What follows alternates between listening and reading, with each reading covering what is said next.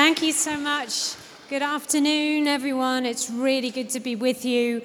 I will get the obvious joke over at the start for anyone who wasn't in my talk yesterday and say that I am not the Kate Middleton who is married to Prince William. Did somebody groan then? No, no, don't be disappointed. Don't go. I once spoke at a youth event where they genuinely thought she was coming.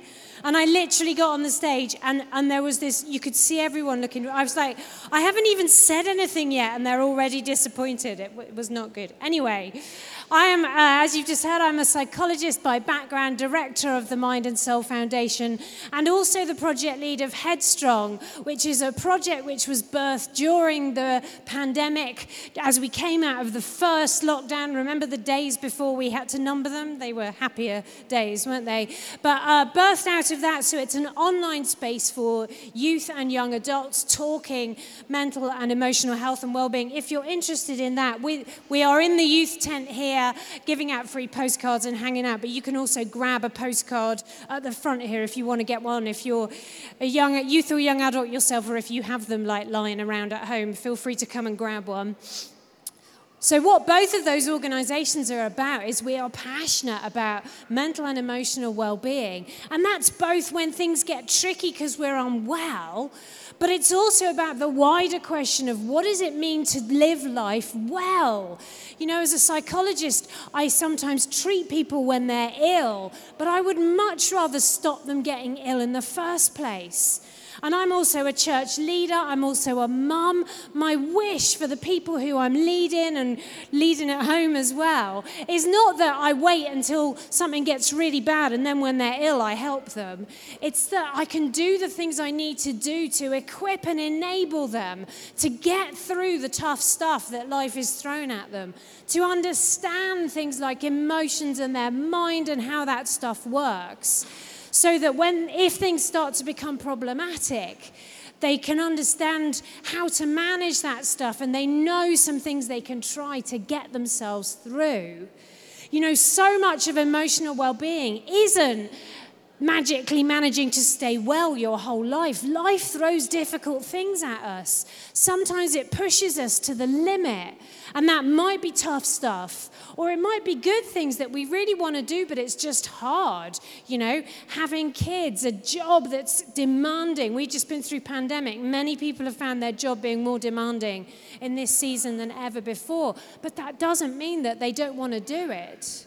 So it's about how do we manage that stuff? How do we do life well? How do we not just survive, but even thrive through tough times? You know, one of the things that so many people say to me when they come to me to talk about issues with stress and anxiety is like, oh, yeah, I went to my doctor and, and, and they told me I should just do less. And they're like, I don't really know what to do with that because I don't know, should I give up like looking after my kids or caring for my elderly parents or the job that pays the bills? and that I love. Or, or maybe for a lot of people in church life, like a lot of you will be in, the ministry that I absolutely adore that I feel truly passionate about and I feel called to. And you know, sometimes we just can't do less. Life is tough for a season. So, how do we manage that stuff and get by? And what I want to talk about today, therefore, is, is kind of specific to pandemic, which I almost feel apologetic for because I don't know about you, but I'm kind of bored of pandemic. Is anyone else a bit fed up of it? Yeah, yeah. I, I definitely, we're done with that. Let's move on. The trouble is, we're kind of not done, which is awkward. But so it is specific to pandemic, but it has a wider application for any moments when life throws tough stuff at you. And I, I want to talk about trauma and how we get through trauma. You know, what do you do when your life's journey throws something at you that you never wanted to be part of it? You know, we all have a plan for how life will go, a little model in our head of where we think we'll be and what we think life will look like.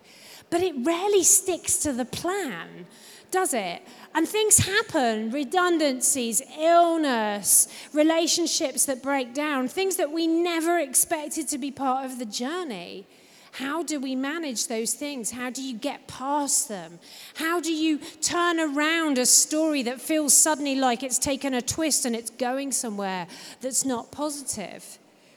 You know, trauma psychologically is any experience that causes significant distress or damage, disruption to us or people that we love and care for.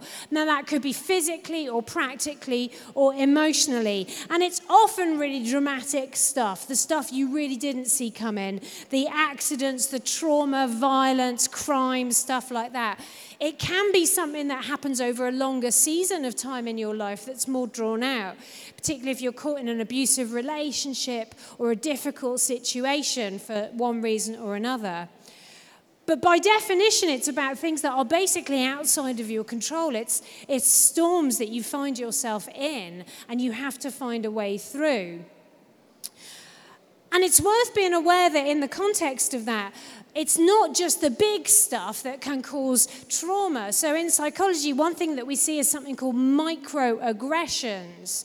And what they are is not the big things, the big hits of, of violence or, or stuff like that. It's the little things, just the little reminders, the little presses, the little challenges that constantly remind you of this background of challenge that you're in.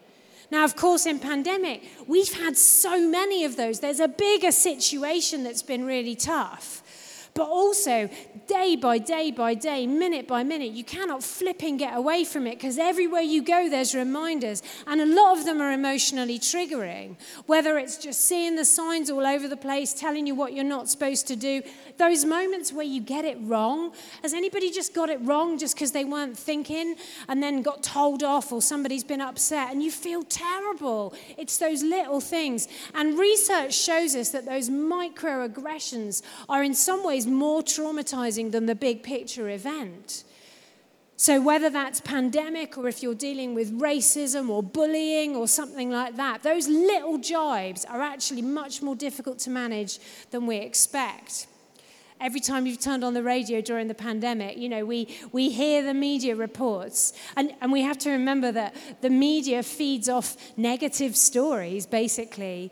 They want to tell you stories that trigger anxiety because anxiety grabs your attention and it makes you more likely to remember those stories, to retell those stories, to share them with other people. Negative stories spread better than positive ones. And what that means is through a time of challenge like a pandemic, every time you turn on the radio, you've got microaggression after microaggression after microaggression, psychologically speaking. And there's another thing to be aware of when we're talking about trauma, because I'm aware that there's a big clinical space. When we hear about trauma, we often think of something called post-traumatic syndrome, which is uh, it's a recognized condition that people often struggle from if they've experienced significant trauma. And what this is linked to is the way that your mind has a need to process something that you've been through. And there are basically two spaces in your mind where you store information. There, there's a sort of front of your mind space. So that's the, your working memory. It's where you keep things that you might need to draw on that, that are imminent, that are regular, that are going on right now. So, those are the spaces that your mind keeps coming back to, things that will bubble up to the surface of your awareness much more frequently because they're in that active space. But then you also have another part of your memory, which is a bit like the sort of long term loan section of the library. I, I started out life as a medical student, and, and our big medical library had this amazing long term loan section. And, and if you needed to get something from it, they gave you a key, and you went down these, these flight after flight of steps, like underground, and it was very dark and very dusty. And I was always terrified someone would not realize I was there and shut me in. So I would go in and like scuttle in, grab the book, and scuttle out. But your long term memory is a bit like that. Your brain stores things away that that, that are done with, that are past, that you've processed and, and you're finished with, but, but are still part of your story. So they're not so regular, they're not things that bubble to the top of your mind. You could still access those memories if you need to, but it's a different kind of space. And the process of moving something from the front to the long term is part of the processing job of managing and getting through trauma.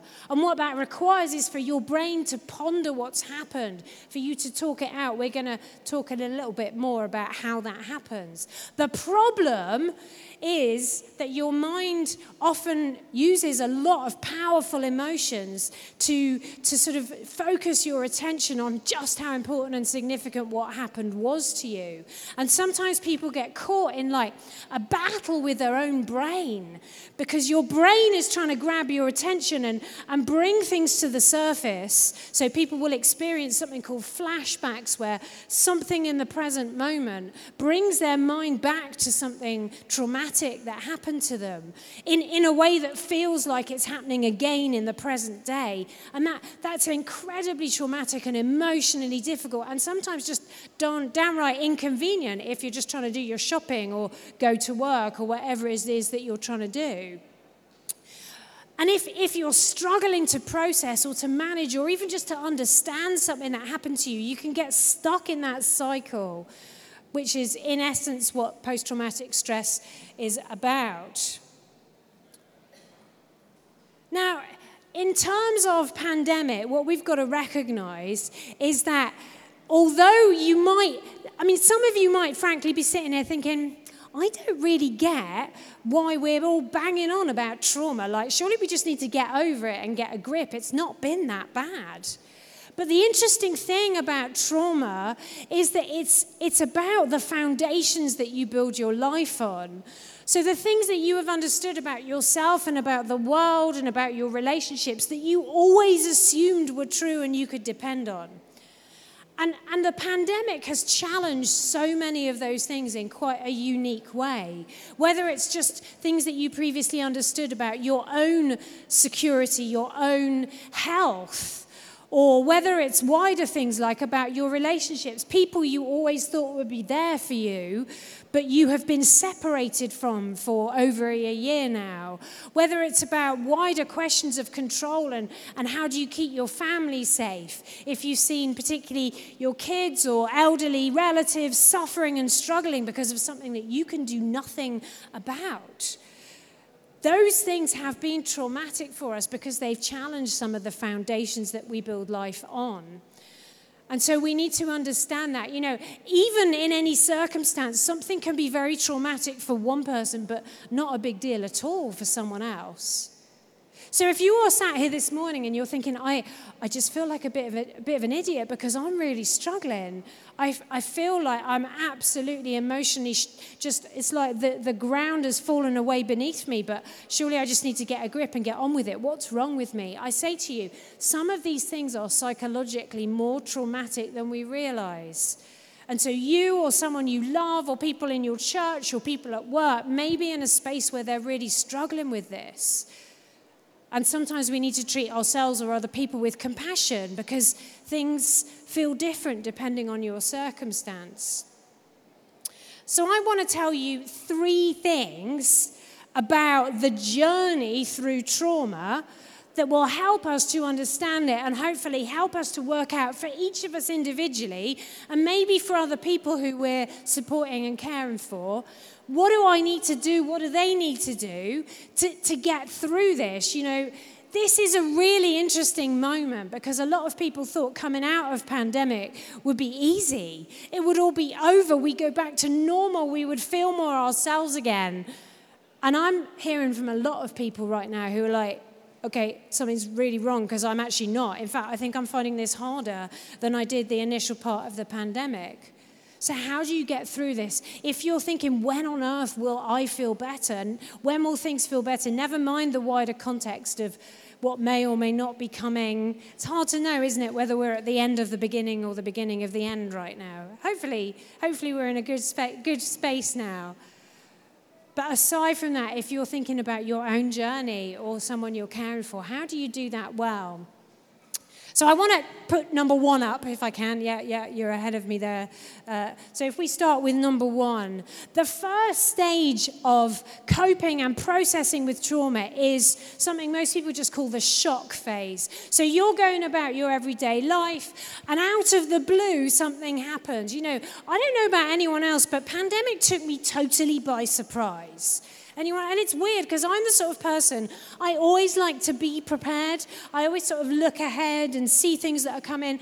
And I did not see pandemic coming at all. I was listening the other day to uh, a, a, preach that one of my mates did in, in the church that he works at because it was a very good preach and I wanted to remember it.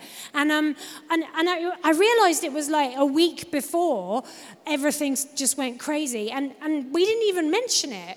It's so weird how much we didn't see the biggest change that's ever hit our lives come in. So, the first stage is often about shock, and it's about your brain literally reeling like, what has happened? How can this be? I don't, and there's, there's practical challenges depending on what's happened, and it may be the acute stress of an accident or, or a moment where you've literally got to get yourself to safety, or it might be psychologically that your brain is just like, whoa, I cannot cope with this. So much has just changed. What's this thing that's hit me? You know? You've, you've just had a phone call out the blue and someone's died unexpectedly or a relationship's fallen apart. Sometimes in our heads, we can be hit as hard as we can by something that's physically violent and distressing. And basically, in the shock phase, your brain's need and instinct is to find safety again. Everything in your mind goes into this mode where you're like, Get somewhere safe, get away, withdraw. Find somewhere that's quiet, that's calm, that's more predictable. Get to somewhere safe. And it's interesting, though, in this acute phase, you know, people always think that human beings in crisis, if it's a time of collective crisis, like the one we've been through, you know, if you, if you, particularly if you're a big fan of like the zombie movies or the end of the world scenario movies, everybody thinks that human beings will basically turn on each other and it's all going to go very badly. Psychology doesn't, doesn't say that. Actually, on the whole, as human beings, we pull together pretty well in times of acute crisis when we're in this season. Because everybody, your brains are all in a kind of head down, just deal with things now, you can think about it later mode. So people pull together quite well, people are very practical. There's, there's a big adrenaline rush in a time of acute crisis, and some people actually, in an odd way, really thrive off it. Do you remember in the first lockdown? Some people were like super excited. Do you remember that? I, I was not super excited, just so you know.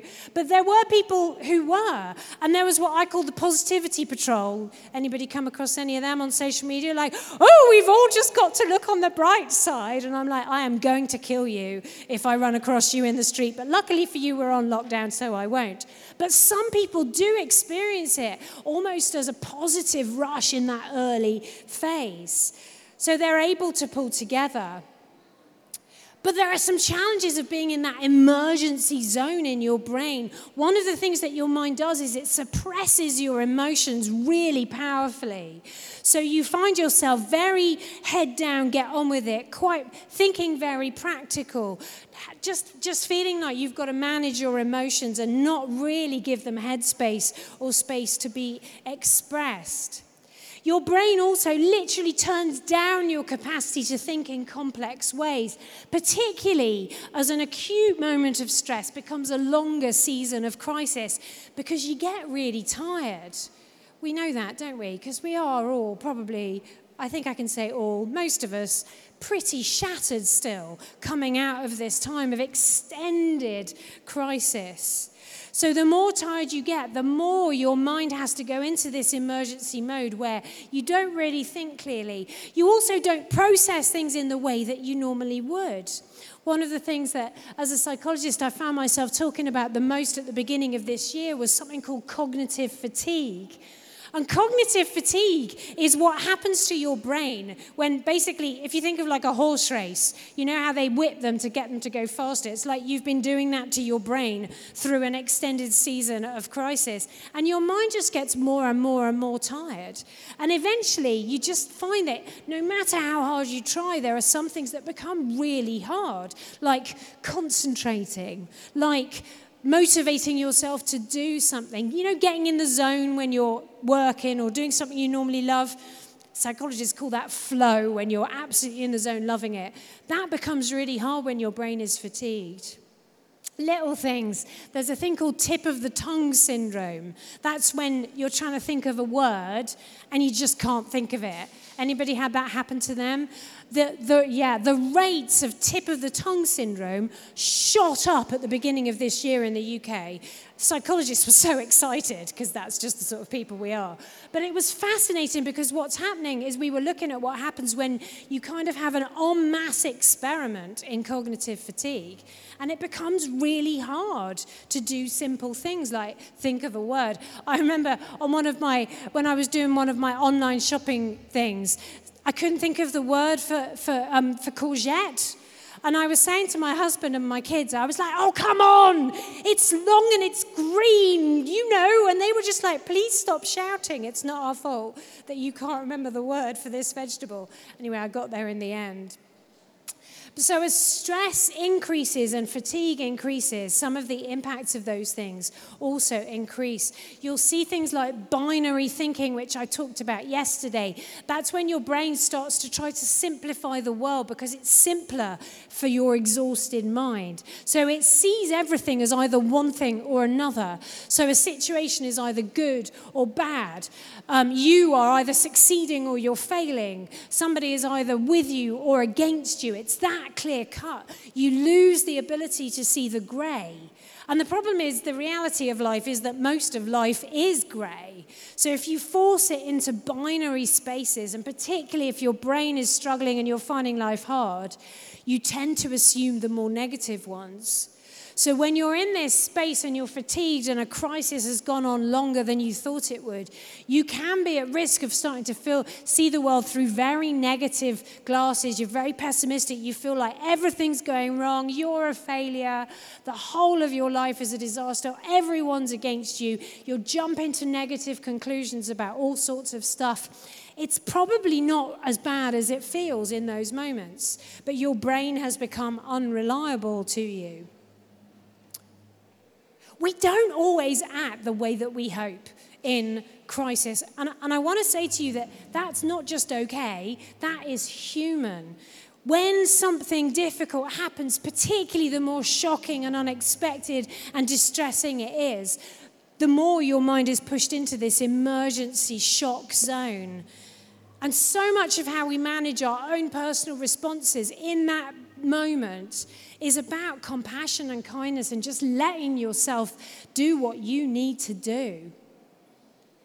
For those of you who are uh, church people, you know, we, we can look at some of the stories of what the disciples went through in the days after Jesus was arrested and then questioned and, of course, eventually put to death. That was a massive trauma for them. And, and one person whose story is really interesting is Peter. So, Peter was one of the disciples. If you don't know the story, he was one of the followers of Jesus. He was like one of the closest ones, really, to Jesus. He was often shouting things out and talking to Jesus, and they were bouncing stuff around together. And there's this amazing, powerful story in Mark 14. And, and earlier in Mark's gospel, we hear Peter, Jesus is trying to warn the disciples that, that something really difficult is coming because they don't really get it. And, and Peter is saying no, he just can't cope with it because Jesus is saying, you're, you're basically all going to run away and leave me. You're going to be scattered because it's going to be such a, a traumatic moment. And Peter's like, No way. I would die with you if I had to. I would go to prison for you. So we can see Peter's desire for the person he wanted to be was, was a pretty high bar. But we read this poignant story in Mark 14 when Jesus is arrested. And at first, Peter does really well, even in his shock and horror and disbelief of what's happening. He kind of follows Jesus as he's taken away to be questioned. But, but the story tells us he stays at a very safe distance. And then he sort of hangs around in the courtyard waiting, probably hoping to find out what's happening. None of the other disciples do, so he's doing pretty well. But then what happens is people start recognizing him. And, and maybe he's withdrawn into his safe headspace. He's fine until people start coming and talking to him and saying, Hey, you were with him. I recognize you.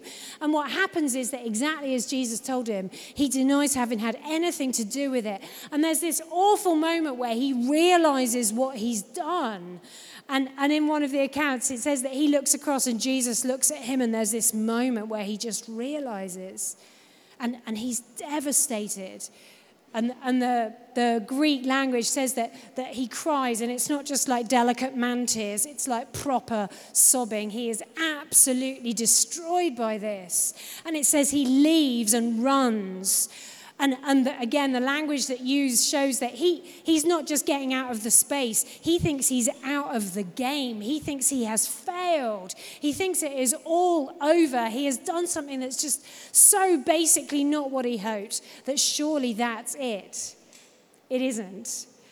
Because actually, how you respond when trauma hits is just a human thing. We have to be kind and be fair to ourselves in those moments. So, if that's something you've experienced, I want to say to you, it's okay. Go easy on yourself. Recognize that if your world has been shaken, everything in your instinct will be about finding safety for you and the people you love. Maybe it's not you who you need to go easy on. Maybe it's someone else. The other thing that happens, therefore, sometimes in collective trauma is that people we love and we know react in those ways that we didn't expect. Maybe you know someone who, when lockdown happened, when pandemic happened, they just disappeared. And it was suddenly like the only thing that mattered to them was their own family. And you're like, what about me? Hey, remember me? sometimes we need to go easy on other people too, because when trauma happens, we react in a way that perhaps we wouldn't have wanted to. But it's about your basic instincts in your mind. And the thing is, the longer that initial trauma, the crisis goes on, the harder this gets. Remember, I said that your brain suppresses emotions. That's, that's basically a bit like trying to keep a beach ball under the water in the pool. I mean, remember the days when we used to go on holiday and like be in swimming pools. Yeah? So if you imagine that, you're trying to hold down a beach ball. At first, it's okay, but if you don't pay full attention to that, it's going to like pop up somewhere where you least expected it to. And that's what happens. Emotions start to bubble up to the surface. Or just that as, time goes on, those emotions stack up, and it's a bit like playing emotional whack a mole, you know? Something comes up, and you're like, oh no, I'm sorry, bang, I can't cope with that right now. I'm still in acute crisis. Or here's another one, bang, no, I can't deal with that. Or just there'll be times when you just feel like you're ambushed you thought you were dealing with things quite well, and then you drop your favorite mug, and it's like the whole world has ended. And everybody, eh, many people in this room will have had moments like that. Again, where you've reacted in ways that you never thought you'd see yourself react. Go easy on yourself. What it means is that a lot of these emotions are much nearer to the surface than we're used to. So there will be people here who've had to deal with anxiety in a way they've never experienced it before. Maybe who have suffered with panic attacks, which is often a way that anxiety bubbles up to the surface if you're trying your hardest to ignore it. Maybe you've just found your tolerance has been super low because if your stress level is high, you just don't have the bandwidth to cope with the kind of minor irritations that normally normally wouldn't be a big deal. So I'm sorry, but if my husband and son leave one more random sock on the floor in a strange place in my house, I may completely lose my sanity. Now, that normally doesn't bother me. Maybe it should bother me more. I don't really know why they do it. It's just a genetic thing. But in pandemic, in times of crisis, what we find is that those things become really hard to cope with. And of course, what you need is to be able to move on to stage two, which is the processing stage where you can start to, to, to do the cognitive brain work that you need to do to understand, to work through everything that's happened, to start the process of putting it behind you. But you can only move on to that stage when two things have happened. And the first really is that there's a sense that that the crisis is over. Now, that's been really challenging, therefore, in the context of pandemic, because what's happened is that again and again and again, we think it's over and then something happens and, and we're right back in it. So that was a classic story just under a year ago when we were in the autumn. And I guess having had the summer, a lot of us hoped that maybe it was basically done. And then what we actually found ourselves was probably in the most challenging stage of the whole season. So if something happens that, that kind of pushes that kind of pushes you back into crisis, your brain will revert to stage one shock. And again, you'll find it very difficult to do some of that processing and thinking things through. And the key here really is, is not to rush it. You know, in our modern world, we're much better about talking about emotional health and emotions and therapy and stuff like that, which is brilliant. But what that means is that when something happens, we tend to get an immediate message, which is like, you need to go see a therapist, you need to talk about it, you need to process it.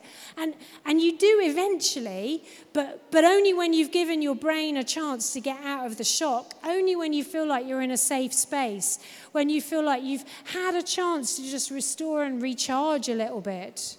So we need to not rush things. Some of the things that later on in a journey we might say were symptoms of a post traumatic reaction actually are quite normal in the early days after a trauma. So I've worked with many people who've come to me after something like a car accident or a violent moment or something that's, that's traumatized them. And they are terrified because they're like, I think I've got PTSD. And I'm like, actually, where you are now, this would be considered a normal, healthy response. Something horrendous has happened to you, and your brain is reeling with it, trying to deal with it. It's normal to be a bit shaken at first. So give yourself time, don't push it.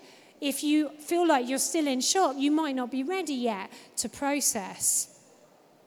And be aware that if you're re traumatized, you might get pushed back into that shock season. So, those little microaggressions, which I talked about, are difficult because you, your brain gets quite twitchy in the early days of stage two. It doesn't take much it's, it's kind of like you were just coming out and you think it's okay, and then something happens in your brain is like, right, that's it. No, I'm going back in. It's not safe. It doesn't take a lot to push you back into that very protective space again. Hopefully, as things settle down and people start to feel more confident, more and more people will find themselves in this space, but it might take time. And the other thing we need to recognize about processing trauma is that everybody is different.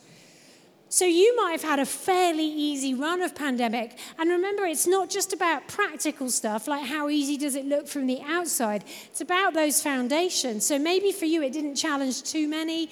It was a bit rubbish, a bit difficult, a bit tedious at times, but basically you're just glad it's all over and now you feel pretty much back to normal. Some of your friends or family could be in a space where actually this has been much more traumatic for them.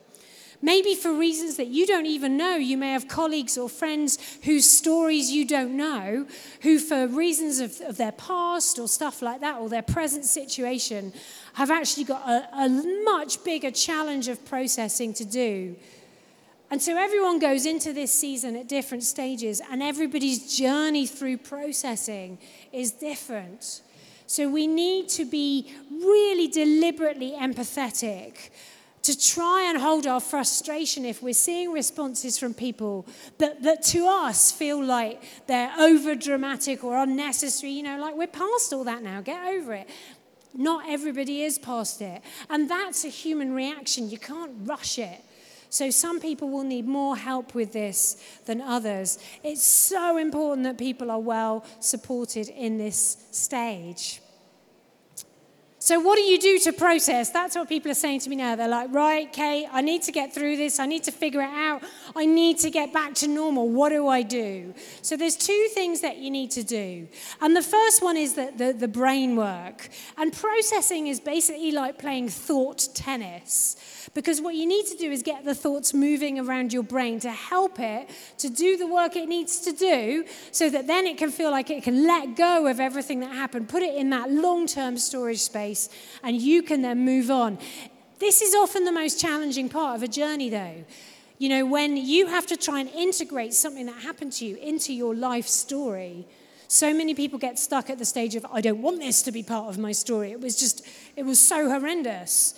And processing is about journeying from that space to a space where you can say, yeah, this happened and it was really tough and it really hit me, but, and it's a story that then moves on to another chapter. So, thought tennis, think about getting those thoughts bouncing around.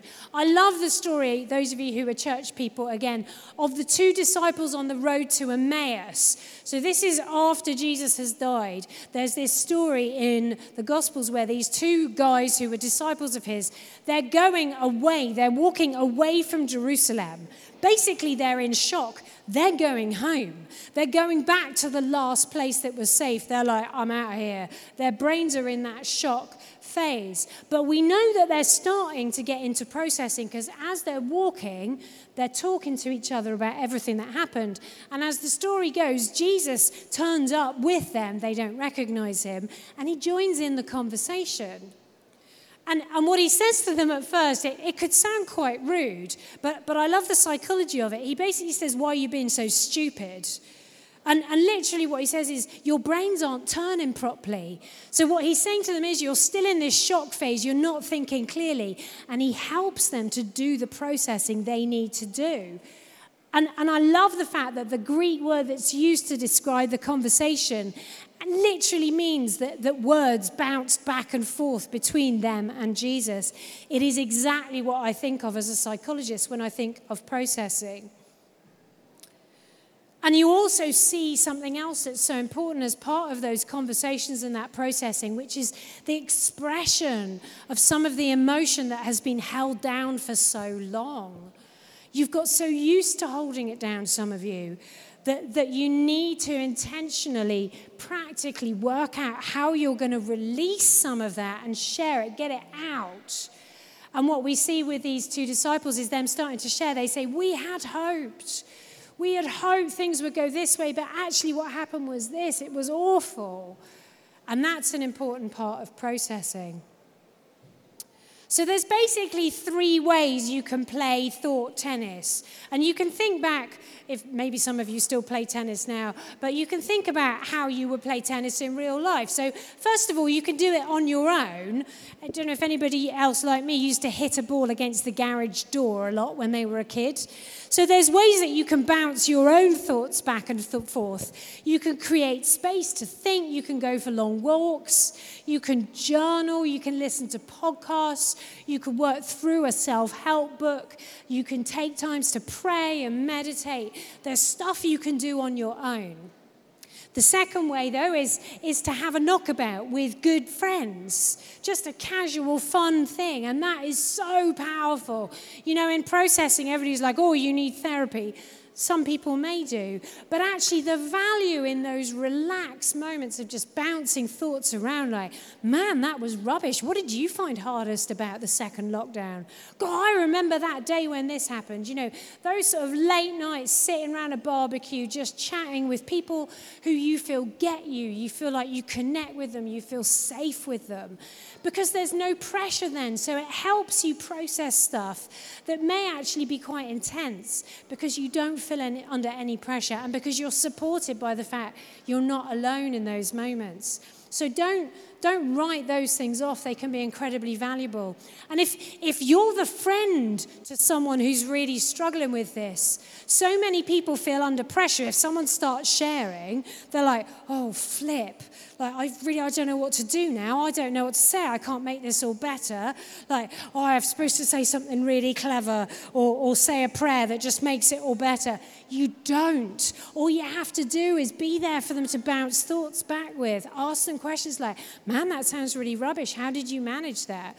How did that make you feel? You know, just give them space to play thought tennis with you. You're not supposed to be the therapist. You're just supposed to create safe spaces where they can have those conversations conversations. It's so powerful. But sometimes you do need the third way of playing tennis, which is with a coach. You know, sometimes the way that you've been playing has given you an injury. It's not good for you. It's getting you by, but you're getting like a repetitive strain, you know, like tennis elbow, the psychological equivalent, or you're just exhausted. You need someone to help you, someone to, to feed you balls so you can knock them back, someone who will look at how you're managing this and help take you through the journey. This is so important if you're really struggling with processing what's happened either with just understanding why you feel so just shocked by it all, or by emotions that are really powerful and frightening. You're just struggling. You feel like you can't move on. A lot of people coming out of pandemic are struggling with that in the, the realm of grief and bereavement, because in the moment that it happened, they couldn't do the normal processing because we were in crisis, and because, of course, we couldn't have funerals, you couldn't be with family, you couldn't hug. So a lot of people are now finding it really hard as they're coming back to normal life, and there's this massive thing that they've not dealt with. So, if you're struggling, seeing a therapist for some really safe space, well boundaried, expert direction on how to do this can be very important and very powerful. Because processing can, can change everything. In the, the story of the disciples on the road to Emmaus, when they've understood better they, they actually turn around and they go back. They feel ready to go back. Some of us don't feel ready to go back yet. And, and that's becoming increasingly tricky because actually normal life is resuming. You know, your boss is expecting you in the office, you're supposed to be getting back to doing normal stuff, but you don't feel ready yet. If you're feeling that pressure, think about how can you find some spaces to do this. The second thing that's important in the processing stage, though, and that I'm having a lot of conversations with people about at the moment, is rest. Because we are still shattered we are still, and, and you're caught between these two things because your brain desperately wants to get back to normal life, but also your brain is exhausted. So you're like, woohoo, let's go to a party. And then, like 10 minutes in, you're like, man, I'm shattered. I wish all these people would just go away. And, and that's hard, it's confusing but, but it's just because your brain's really tired. It will get better. I promise you, you will start to feel back to your normal self. But if you're thinking, how do I rest effectively?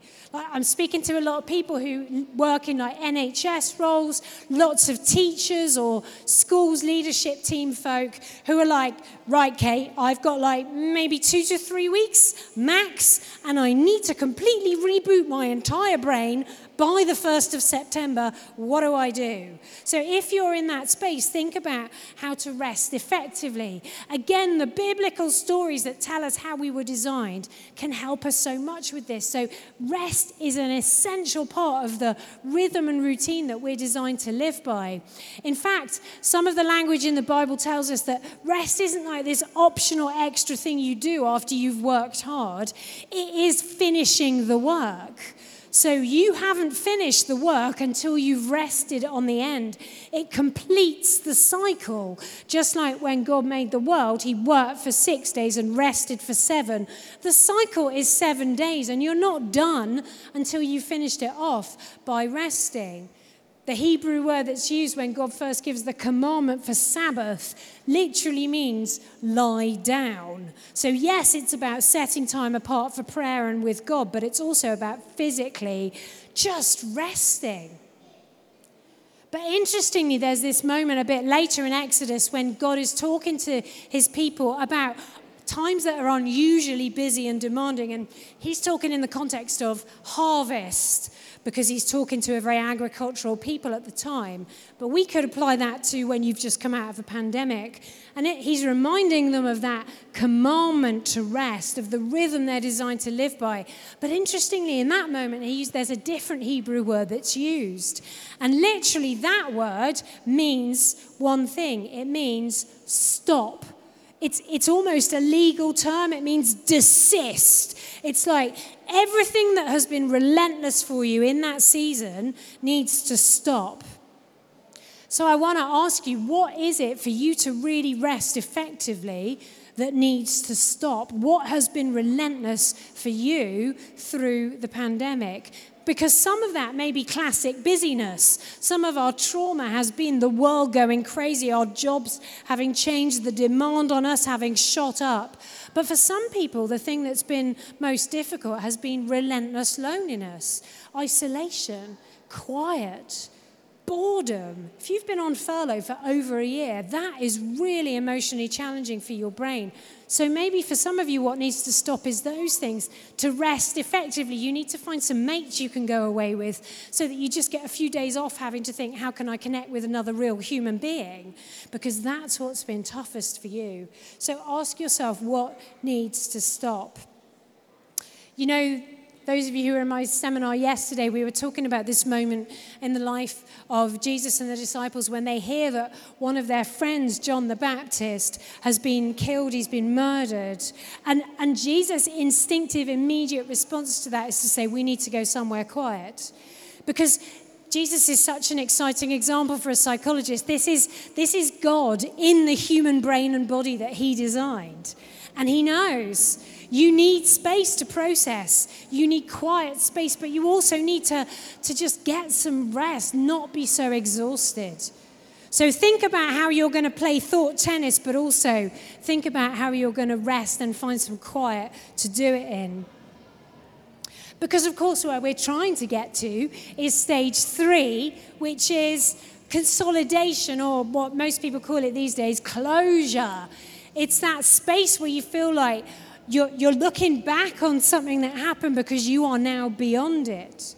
And, and closure is a great place to get to, but there's some difficult stuff that has to happen on the way, you know, acceptance, forgiving yourself, forgiving other people, letting go of some tough stuff that happened, having to say, like, okay, I accept that that did happen, uh, but, and I'm going to move on.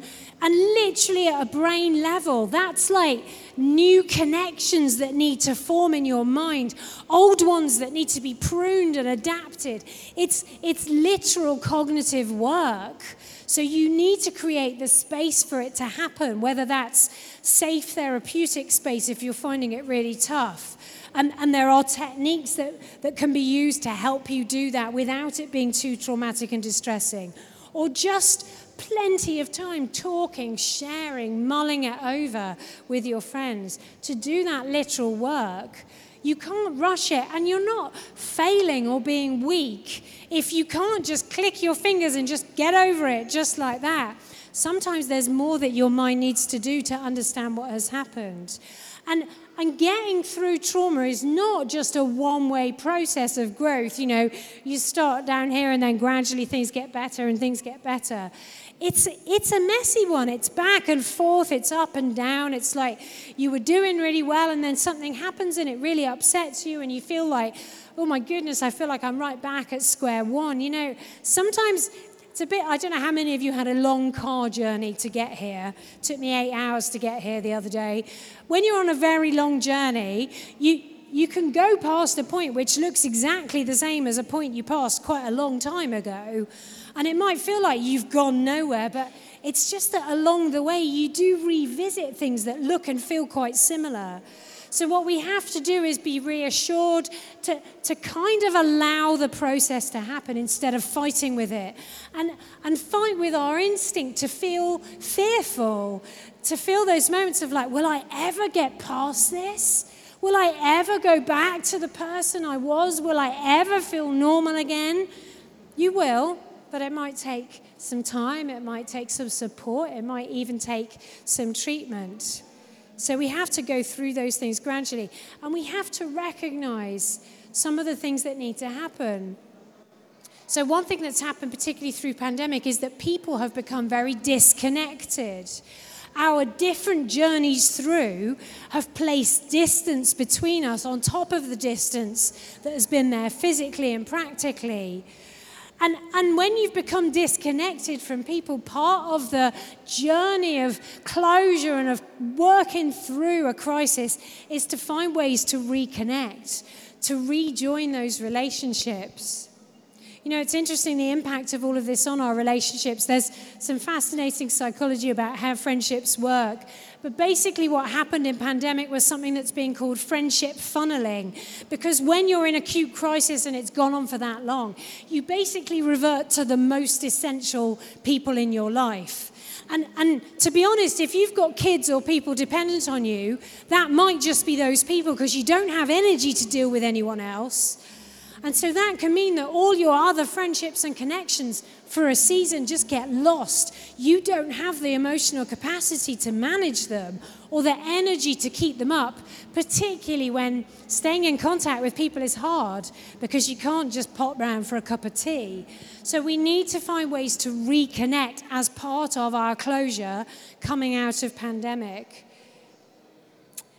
So there's this beautiful moment in Acts 2 if you think about that journey for the disciples through their trauma, when they are all back together and everything that they've been through, it's really interesting. If you look at the story of, of how Jesus helps them through it, he appears to different groups of people in different ways. You know, those two guys on the road, he walks with them. Some of the others, he catches fish and cooks them dinner and they chat over a barbecue. Everyone's in different ways poor old Thomas, who's got a bit of a bad rep for this, but he has to put his fingers in the wounds or, or at least have the opportunity. There's a sense of, I need to see it to believe it. And Jesus is like, fine, if that's what you need, because every journey is different. But there's this moment when they come together again, and they've all journeyed through their different ways and now they're back. They're all able to reconnect. And they're up in the room of this house and they're praying. And we can tell they're in a better place because they're thinking, what needs to be done now? And they're thinking, yeah, we've got to replace Judas, who's one of the disciples who's left. And so they, they, they're thinking really practically, what do they need to do to move on? What do they need to do? What's life going to look like in this next season? Maybe some of you feel like, yeah, I'm, I'm about ready to start to do that. And what we need to do as part of consolidation is find those moments when we can do that, reconnect with people, share, and start to think practically what's it going to mean to carry on, to move on to this next space, to celebrate and mark what we've achieved in coming through this. So we have to be sensitive about that because you don't want to be like, first full day back at work, you throw a party, and actually it turns out that a significant number of the people are just totally freaked out at the thought of having to come back into a space with other people. That that would be insensitive, but we've got to think how can we mark some of these moments really well and hold the differences of what everyone's been through while celebrating what they've achieved because this has been tough and you've done amazing, whatever it's looked like for you. And we see, of course, in Acts 2, Peter. Remember Peter? The guy who sobbed, who counted himself out when he was traumatized, who thought it was all over. Turns out success isn't about never failing. It's about what you do when life has knocked you down to get yourself back up. How do you carry on? And that's what Peter does. He's worked through what happened to him. And, and we can see a very different Peter standing there in Acts 2. You know, some of you are thinking, will I ever get back to, to the person I was before pandemic? Maybe you won't. But maybe some of the ways it changed you will release a new potential and possibility in you. Maybe there's ways that you'll have grown or understood more things about yourself, your relationships, your relationship with God coming out of this. Let me just share you this passage. This is um, a passage from Romans 5. It's a guy called Paul, who was one of the early, dis- early disciples. He, he wasn't a disciple at the time of Jesus' death, but he journeyed around talking about what happened and he went through a lot of tough stuff. And this is him writing about what he's come to learn through his own experience of trauma. He says, even in times of trouble, we know that our pressures will develop in us endurance, and that endurance will refine our character. And proven character leads us back to hope. Sometimes, when we're forced to endure something that's really rubbish because it just happened to us, and, and life can sometimes be like that, doesn't mean you did anything wrong. Sometimes rough stuff just happens. But in those moments when we have to dig deep, we have to explore ourselves, we have to do hard work, sometimes what we release is actually potential. You know, we heard an awful lot in the first stages of the pandemic about the, the generation who went through the Second World War, didn't we? Because it was like, that's the nearest story we can, we can draw some parallels with to what we're going through now. And, and what you see of that generation is, is people who suffered and struggled and hit some incredibly tough times but who, on the whole, were not destroyed by what happened. In fact, many of them developed skills of resourcefulness and flexibility and emotional resilience that meant that they did amazing things. They saw the world differently. So let me end there. If you or someone in your household, if you've got youth, teens, young adults who are going through tough stuff, Remember that doesn't have to be the end of your story. Remember the things that you see in the media are the negative stories. But there is the possibility for something to grow out of your journey through trauma, which is surprisingly about finding possibility and potential even in the midst of pressure and pain. It's about learning how to hold hope and good stuff through tough times. And those are incredibly valuable skills to learn. So let me just pop the, you'll see on the screen there details of the Mind and Soul Foundation. I've been putting up a, a little video thought every week through pandemic, which is on our YouTube channel. That's at Mind and Soul UK. You can check that out. There are loads more articles. Some of this stuff that I've talked about today in more detail, you'll see more in coming weeks too. So do check that stuff out. But for the time being, I'm going to let you go. If you want to come and chat to me, I'm around for five or 10 minutes now. So please do come and say hi. But have a great rest of the day and enjoy the rest of Creation Fest. Take care.